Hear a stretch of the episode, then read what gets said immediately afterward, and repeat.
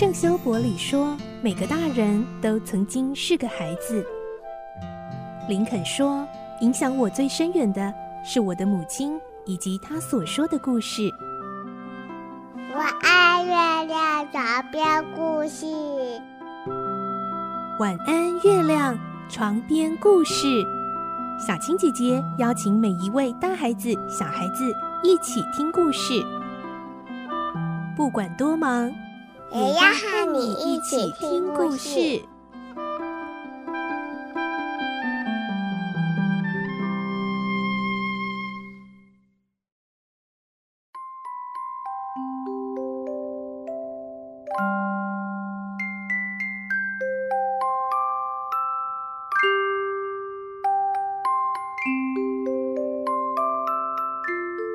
晚安，欢迎你和我们一起听故事，我是小青姐姐。这个星期我们继续来听所罗门王的宝藏的故事，今天是三十二集。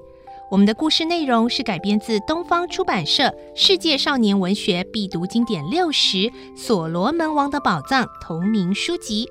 上个星期我们听到土人队长们要求柯达免他们必须显出神迹，好让他们信服文保伯真的是要继承古挂纳国的真正国王。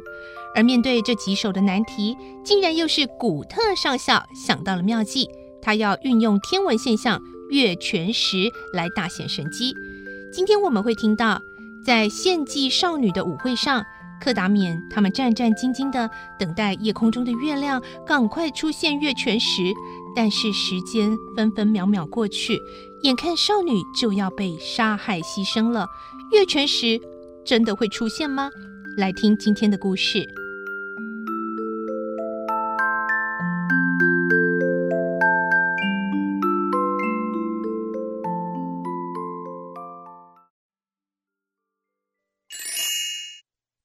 所罗门王的宝藏三十二集，最美的少女。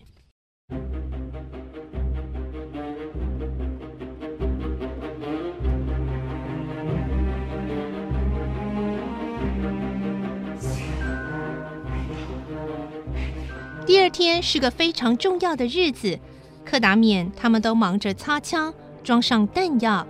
到了傍晚吃晚饭的时候，亨利男爵抬头望了望即将变黑的天空，说，希望真的有月食。柯达免的心情也很沉重，但是故意装作很快活的样子。如果没有月食那就糟了，那些队长立刻会看穿我们不是从外星球来的，只是些普通人，一定会马上向兹瓦拉王报告，到时候我们的头和身体恐怕要分家了。其他几个人听了都没心情来附和他这种笑话。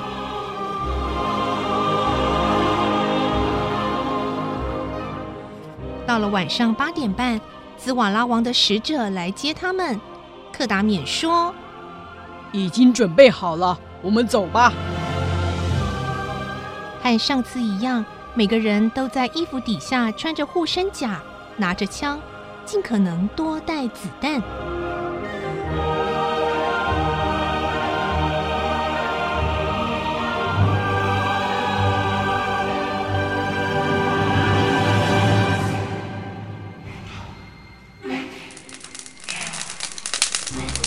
王宫前面的广场上燃烧着许多火炬，今天没有军队，但有许多少女一对对地排列在那里，她们头上都戴着花冠，右手拿着棕榈树叶，左手拿着一大朵白色百合花。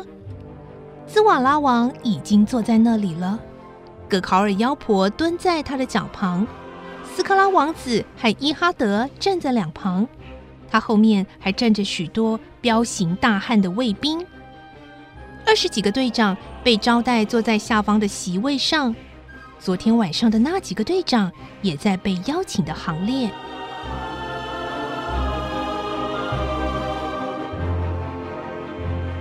柯达免他们走到兹瓦拉王面前，先寒暄了几句。兹瓦拉王的独眼狠狠地瞪了文保伯几下，然后很冷淡地说，外星球的客人，欢迎欢迎啊，啊，今天晚上啊，虽然不像昨天那么有趣，不过呢，这是古挂那国祭祀无言神的日子，呃，所以请各位来参观啊。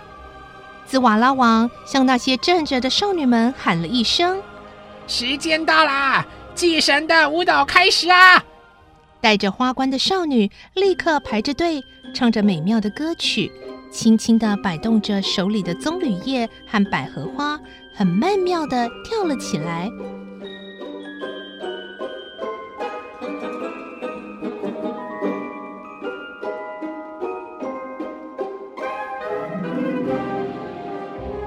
美丽的月光照着那些跳舞的少女，她们起初是围成一个圆圈跳，后来突然换了一首歌曲。这时候，从圆圈里单独走出来一个少女，到兹瓦拉王和客人的面前，用脚尖跳了起来。那个少女跳累了，下去以后，接着又换另一个。少女们一个接着一个不断地跳下去。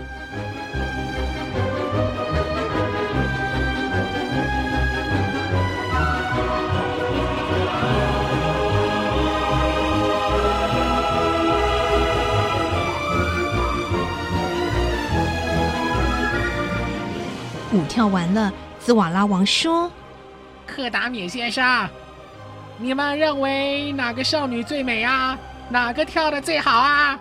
克达冕很率直地回答说：“嗯，第一个出来的那个最好。”他话一说完，突然想起伊哈德昨天晚上所讲的话：“最美的少女要被杀死去祭神啊！”他的心里很后悔。兹瓦拉王听了以后觉得很满意，点了点头。他说：“那个少女确实最漂亮，跳得也最好，啊、无言神见了一定很高兴的。”葛考尔妖婆立刻说：“漂亮的少女要死去献给神。”这种事实在是太残忍了，而且也太愚蠢了。昨天晚上那样的大屠杀还不够，今天还要杀死这个可怜的少女。亨利男爵他们三个人不禁对这个国家不幸的国民产生了无限的同情，同时对于残忍的兹瓦拉王和葛考尔妖婆也产生不可忍耐的愤怒。克达冕、亨利男爵还有古特上校，他们不约而同有了共同的想法：必须推翻这个暴虐的国王，赶走妖婆葛考尔，支持文保伯当上国王，还要拯救那些无辜的百姓，把那些少女带过来。哎，斯克拉王子啊，把枪准备好啊！兹瓦拉王又发号施令了，两个彪形大汉直奔向那个美丽的少女。这时候，少女已经知道自己被选中为祭神的牺牲品，于是尖叫了一声，就想逃跑。可是那两个强健的士兵像老鹰捉麻雀似的，把他捉了回来，拖到兹瓦拉王面前。葛考尔妖婆用手指着那个少女说：“你已经被选为祭神的祭品啦，这是你的荣誉，你将是无言神的新娘了。”那个少女已经泣不成声，两手发抖。斯克拉王子对于自己的职务好像感到十分荣耀，摇了摇手里的刺枪，就走到那个少女的面前。可怜的少女看到了亮晃晃的武器，吓得已经站不稳了。葛考尔妖婆走到她面前来发问：“你叫什么名字？”少女苦苦哀求说：“魔法老婆婆，请请饶了我一命吧！我叫罗黛，从来没有做过一件坏事，为为什么要杀我呢？”“啊，不要哭，不要哭！你被选做无言神的新娘子，应该高兴才对呀！嗯，请饶了我吧！我不配做神的新娘子，我想活下去，我还年轻。无论这个少女怎么恳求，冷酷无情的葛考尔和残忍的兹瓦拉王始终无动于衷。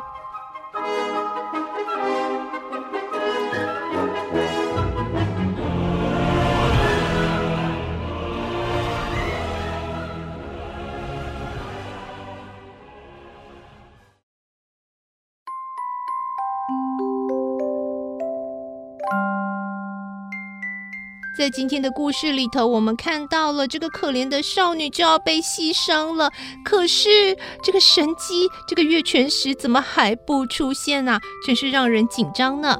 明天我们再继续来听这个故事，看看到底最后古特上校说的会不会真的应验呢？月全食到底会不会出现，拯救了少女，也能够让文保博收服人心呢？明天再继续来听这个故事咯。我是小青姐姐，祝你有个好梦，晚安，拜拜。小朋友要睡觉了，晚安。